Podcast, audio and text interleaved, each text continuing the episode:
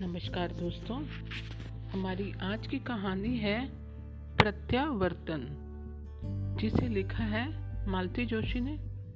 तो चलिए कहानी शुरू करें। प्रत्यावर्तन। रिसेप्शन पर नाम देते हुए मन जरा कांपा ज़रूर था। एक बार सोचा कि कि कब कोई काल्पनिक नाम दे दूँ, पर दूसरे ही क्षण वह विचार झटक दिया। यहाँ वैसे भी मुझे कौन जानता है? यह सोचकर मैंने मन को मजबूती से थाम लिया और अपना नाम लिखवा दिया।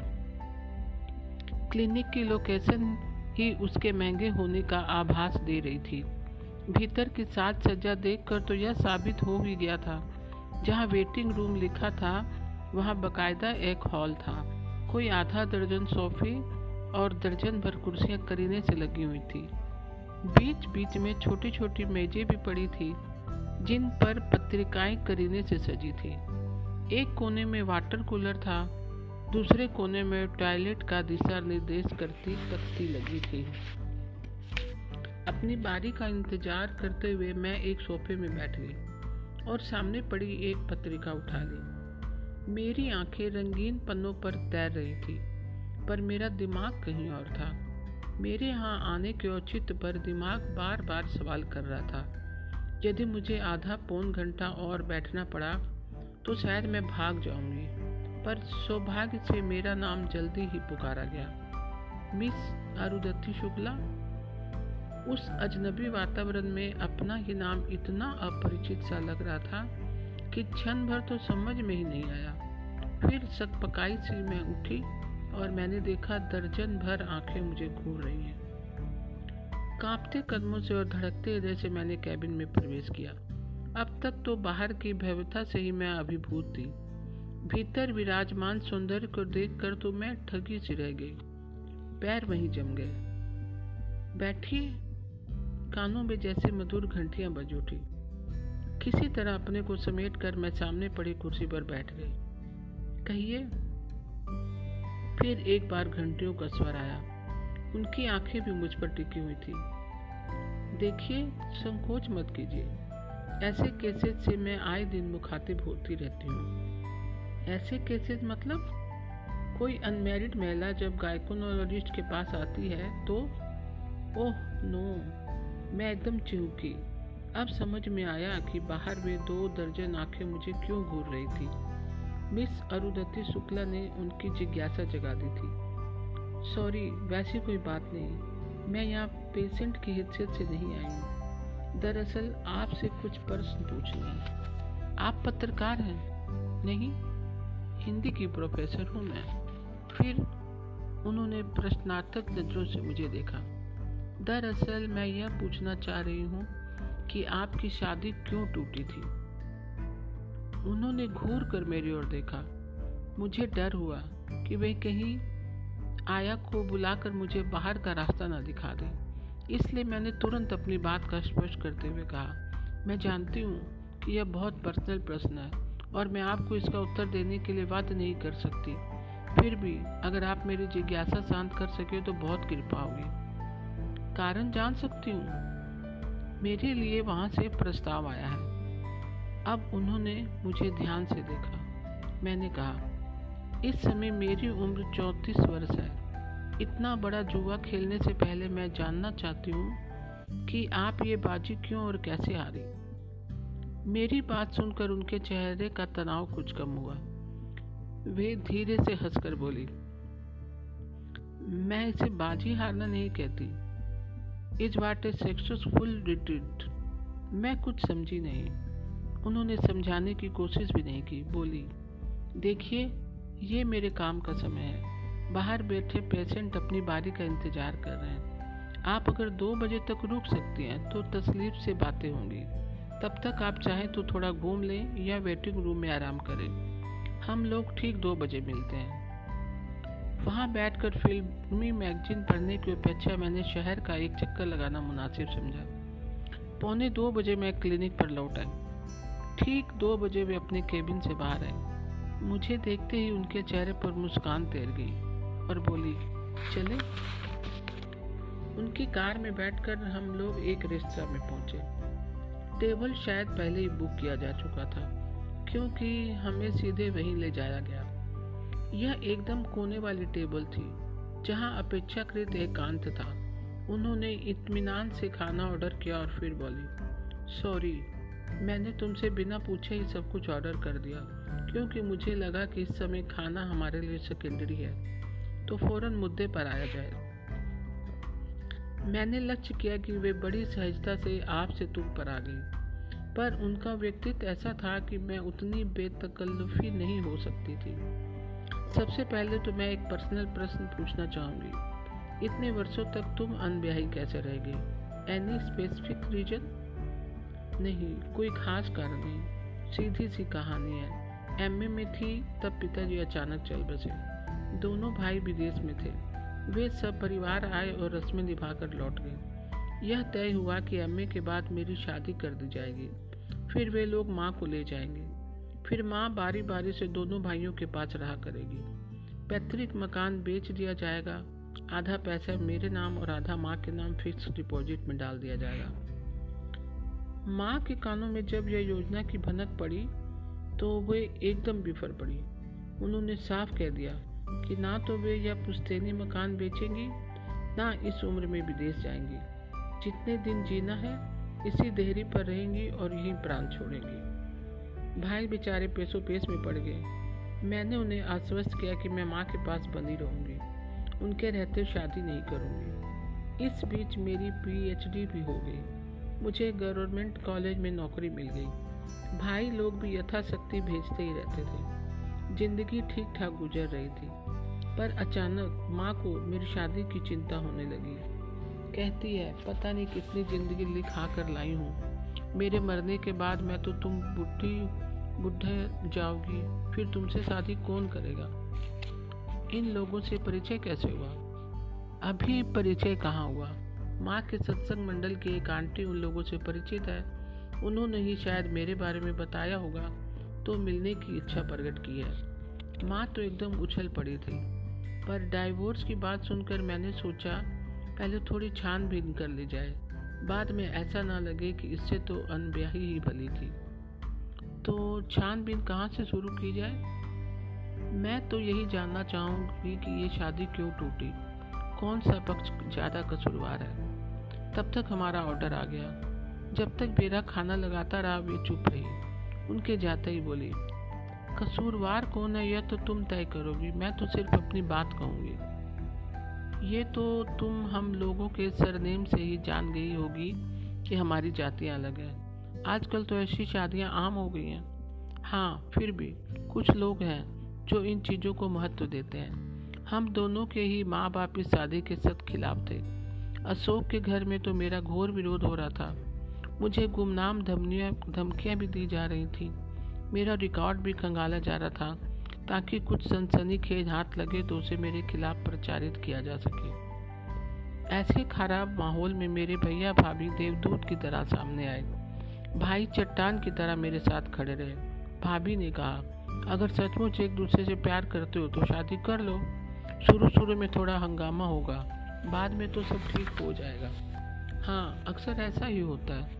साल दो साल में माँ बाप पसीज जाते हैं और बच्चों को अपना लेते हैं, मैंने कहा। मेरे यहाँ तो ऐसा ही हुआ। साल भर बाद ही मम्मी डैडी ने मुझे घर बुलाना शुरू कर दिया। पर अशोक के घर, खैर, शादी का किस्सा सुनो। शादी हमने रजिस्टर की, फिर मंदिर में भी फेरे लिए। भैया भाभी और हम लोगों के कुछ मित्र बस इतने ही लोग उपस्थित थे। शादी के बाद भैया ने हमारे हाथ में गोवा का टिकट थमा दिया बोले, आठ दस दिन घूम आओ, तब तक यहाँ माहौल कुछ ठंडा हो जाएगा। वहाँ से लौटकर आप किसके यहाँ गए? अपने या डॉक्टर साहब के? हमें पता था कि शादी के बाद दोनों ही घरों में हमारा प्रवेश वर्जित हो जाएगा। इसलिए हमने पहले ही एक फ्लैट बुक कर लिया था। हमारे लौटने तक भाभी ने उसे चकाचक तैयार कर दिया था। ज़रूरत की हर चीज़ मुहैया करा दी थी। इसलिए हमें आते ही नून तेल लकड़ी के चक्कर में नहीं पड़ना पड़ा। हनीमून का हग आफ्टर अब अच्छे से एंजॉय कर सके। लंबी छुट्टी के बाद जिस दिन हम ज्वाइन करने वाले थे सुबह सुबह अशोक ने एक अजीब प्रस्ताव रख दिया। बोले, चलो, पहले चलकर मम्मी पापा का आशीर्वाद ले लेते हैं। मैं हैरान रह गई। कहाँ? वे लोग कितना नाराज़ हैं, जानते हो ना? तो क्या हुआ? माँ बाप तो नाराज़ होते ही रहते हैं। हमने नाराज़ किया तो हम ही मनाएँगे ना। मेरा बिल्कुल मन नहीं था, पर दाम्पत्य के शुरुआत में ही मैं किसी तरह की कड़वाहट नहीं खोलना चाहती थी, इसलिए धड़कते दिल से ही सही साथ चल दी। वे लोग लोन में बैठकर सुबह की चाय पी रहे थे। हमने पापा जी के पैर छुए। वे प्रस्तर मूर्ति की तरह बैठे रहे। ना उन्होंने आशीर्वाद दिया, ना ही कुछ बोले। पर यह जैसे ही मम्मी के चरणों में झुके उन्होंने खींच कर एक चाटा रसीद कर दिया। क्या करती हैं? सच कह रही हूँ। फिर मेरी ओर इशारा करके बोली, इस चुड़ैल के साथ यहाँ आने की तेरी हिम्मत कैसे हुई? और उसके बाद जिन शब्दों से उन्होंने मुझे नवाजा, उनका तो मैं उच्चारण भी नहीं कर सकती। आज भी जब यह प्रसंग याद आता है तो मेरे तन बदन में जैसे आग लग जाती है। अपमानित होकर लुटे लुपिटे से हम लौट आए। कितने ही दिनों तक हम एक दूसरे से आँखें चुराते रहे। अपमान का दंश इतना तीखा था कि हमें सामान्य होने में कुछ वक्त लग गया। तुम बोर तो नहीं हो रही ना? अनुराधा जी ने पूछा। नहीं, बल्कि मुझे तो संकोच हो रहा है कि यह दुखद प्रसंग आपको फिर से याद दिला रही हूँ। याद तो उनकी दिलाई जाती है जो बातें हम भूल जाते हैं। ये प्रसंग तो मेरे मन पर इतने गहरे अंकित हो गए हैं कि भूलने का सवाल ही नहीं उठता। वह मुश्किल तमाम मैं उस घटना से उबर पाई थी, पर अशोक शायद कभी उबर ही नहीं पाए। उनके लिए धक्का बहुत ज़बरदस्त था। माँ के बहुत लाडले थे, इसलिए उन्हें विश्वास था कि वह सहज उन्हें क्षमा कर देंगी, पर इस विश्वास को ज़बरदस्त आघात पहुँचा था। उससे वे एकदम विचलित हो गए। एक नया ही रूप उनका सामने आया। विवाह के समय जो बागी तेवर उन्होंने दिखाए थे, उसका पुनर्दर्शन कभी नहीं हुए। अब मेरे सामने जो व्यक्ति था, वह आत्मग्लानी से भरपूर अपराध बोध से ग्रस्त इंसान था। बार बार कहते, मैंने मम्मी के अरमानों का कचरा कर दिया। उनका नाराज़ होना स्वाभाविक है। तीस त्योहारों पर घर की याद से व्याकुल हो जाते। राखी पर बिसुरते रहते कि तीन तुन बहनों के होते हुए भी मेरी कलाई सुनी है। संकोच के मारे मैं भी अपने भैया को राखी बांधने नहीं जाती। साल भर बाद मेरे माता पिता थोड़े पिघले और मेरा घर आना जाना शुरू हो गया। पर निमंत्रणों के बावजूद ये कभी मेरे घर की देहरी नहीं चढ़े। कहते हैं, जिस दिन मेरे घर में तुम्हारा स्वागत होगा, तभी मैं तुम्हारे घर आऊँगा। फिर एक दिन खबर आई कि पापा जी को कैंसर हो गया। ये एकदम बेचैन हो उठे। मैंने कहा, परेशान होने की क्या बात है? बेटे की हैसियत से ना सही। डॉक्टर की हैसियत से चले जाओ। जो बंद पड़े सेवा करो। पर उनकी हिम्मत नहीं पड़ी। बस बार बार बिसूरते रहे कि मैं ही पापा के इस कष्ट का कारण हूँ। इस तरह अपने साथ मुझे भी कटघरे में खड़ा कर दिया। हम लोग पापा जी के स्वास्थ्य को लेकर आशंकित तो थे ही, पर अंत इतना निकट होगा यह नहीं सोचा था। एक दिन मम्मी जी का फ़ोन आ ही गया कि वे अंतिम साँसें गिन रहे हैं और तुम्हें देखना चाहते हैं। मैंने कहा, अब तो कोई दुविधा ही नहीं, फ़ौरन चले जाओ। क्यों? तुम नहीं चलोगी। मैं मेरे लिए तो बुलावा ही नहीं आया। वे एकदम झल्ला पड़े। तुम्हारे लिए क्या अलग से निमंत्रण पत्र छपवाना पड़ेगा? उस घर में मेरा जैसा स्वागत हुआ था, याद है ना? हम लोग घर नहीं, अस्पताल जा रहे हैं, और क्या? ऐसे समय भी तुम अपना मान सम्मान भूल नहीं सकती। बहस करना फिजूल था, बल्कि मुझे तो डर हो गया कि अगर इस बहसबाजी में पापा जी के प्राण पखेरु उड़ गए तो अशोक तो क्या मैं भी अपने आप को माफ़ नहीं करूँगी? बेमन से ही मुझ मुझे जाना पड़ा। उन्होंने हौले से कमरे का द्वार दस्तक दी। दरवाज़ा धीरे से खुला। उस हल्की सी फांक से मम्मी जी ने बेटे को देखा और हाथ बढ़ाकर अंक में भर लिया। बाहों में घेर के वे उन्हें भीतर दिवा गई। जाते समय धीरे से दरवाज़ा ठेल गई। मैं पैसों पेश में दरवाजे पर ही खड़ी रह गई। मुझे समझ में नहीं आ रहा था कि मुझे जानबूझकर अनदेखा किया गया है या उन्होंने मुझे देखा ही नहीं। इस कारण भीतर जाते संकोच हो रहा था। सोच रही थी कि अभी अशोक आएँगे और मुझे कमरे में लेवा जाएँगे। इसी आशा में द्वार पर खड़ी रही। जब तक कि मेरे पैर जाम नहीं हो गए, फिर हार कर बरामदे में पड़ी बेंच पर बैठ गई। सोच रही थी, अशोक, या तो मुझे कमरे में ले जाए या घर आने, जाने के लिए कह दे। इस तरह मेरा तमाशा तो ना बनाए। कमरे में आहा जाए भी बराबर बनी हुई थी। उन लोगों में अशोक की बहनें भी होंगी। पर उन लोगों ने मेरी तरफ़ नहीं देखा। बात करना तो खैर दूर की बात है। जब सब कुछ बर्दाश्त के बाहर हो गया तो मैं उठ खड़ी हुई। गनीमत थी कि गाड़ी की चाबी मेरे पास थी। आते समय ये इतने नर्वस हो गए थे कि ड्राइवरी करने की हिम्मत ही नहीं थी। मैं ही गाड़ी चला कर लाई थी। घर आकर मैंने अपना सामान समेटा और पापा के घर आ गई। जाते समय एक चिट्ठी छोड़ आई थी। आज पक्का एहसास हो गया है कि तुम मेरे कभी नहीं हो सकते। आज से मैंने तुम्हें आज़ाद किया। डाइवर्स पेपर जब चाहो, आकर साइन ले लेना। उन्होंने आपको मनाने की कोशिश नहीं की। नहीं, ज़िंदगी में उन्होंने एक ही बार हिम्मत दिखाई थी, जब घर वालों की मर्ज़ी के खिलाफ शादी की थी। वह स्पार्क फिर कभी नज़र नहीं आया। अब तो पिता की मृत्यु के लिए वे खुद को ही जिम्मेदार मान रहे हैं और शायद ज़िंदगी भर प्रत्याशित रहेगी। कहानी खत्म हो गई थी और लंच भी। मेरा दिमाग एकदम सुन हो गया और एक सहज मौन हम दोनों के बीच पसर गया। बैरा प्लेट उठा कर ले गया। फिंगर बॉल्स में हमारे हाथ भी धुल गए। फिर उन्होंने पूछा, आइसक्रीम तो लोगी ना? और मेरे कुछ कहने से पहले ही ऑर्डर दे दिया। एक पर्सनल बात पूछूँ, मैंने डरते डरते कहा। पे हंस दी। इतनी देर से हम क्या राजनीति पर चर्चा कर रहे थे? नहीं यह बात जरा पर्सनल है। आप लोगों की शादी में कोई तीन, साढ़े तीन साल तो चली होगी। Thirty eight months to be तो आप लोगों ने बेबी के लिए नहीं सोचा? नहीं। हम लोग ठीक से सेटल नहीं हो पा रहे थे। मेंटली भी और प्रोफेशनली भी। इसलिए बच्चे की प्लानिंग टलती रही। अब सोचती हूँ कि एक तरह से अच्छा हुआ। बच्चा होता तो इतनी आसानी से सब कुछ छोड़ नहीं पाती। शायद। It was a blessing in disguise. मेरे मन में बड़ी दुविधा है। आपको तो प्रेम, आपका तो प्रेम विवाह था, फिर भी नहीं चला।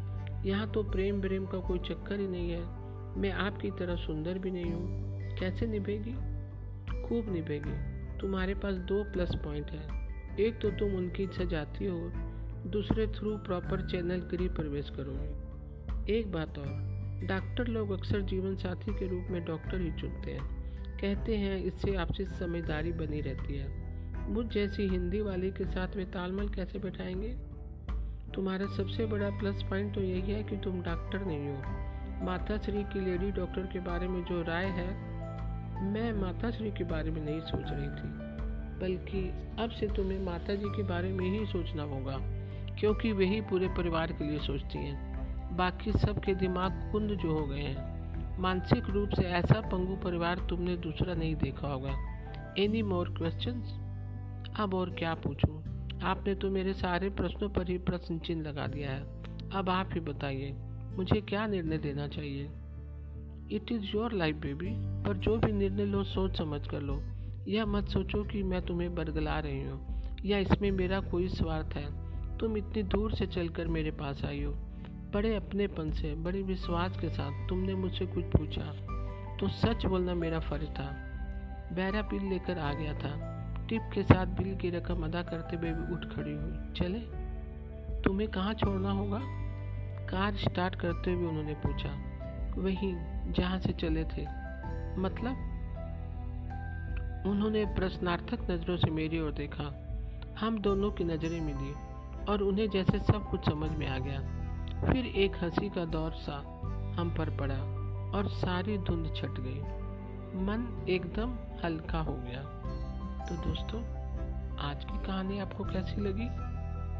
कल फिर मैं एक नई कहानी के साथ उपस्थित होंगी तब तक के लिए नमस्कार दोस्तों।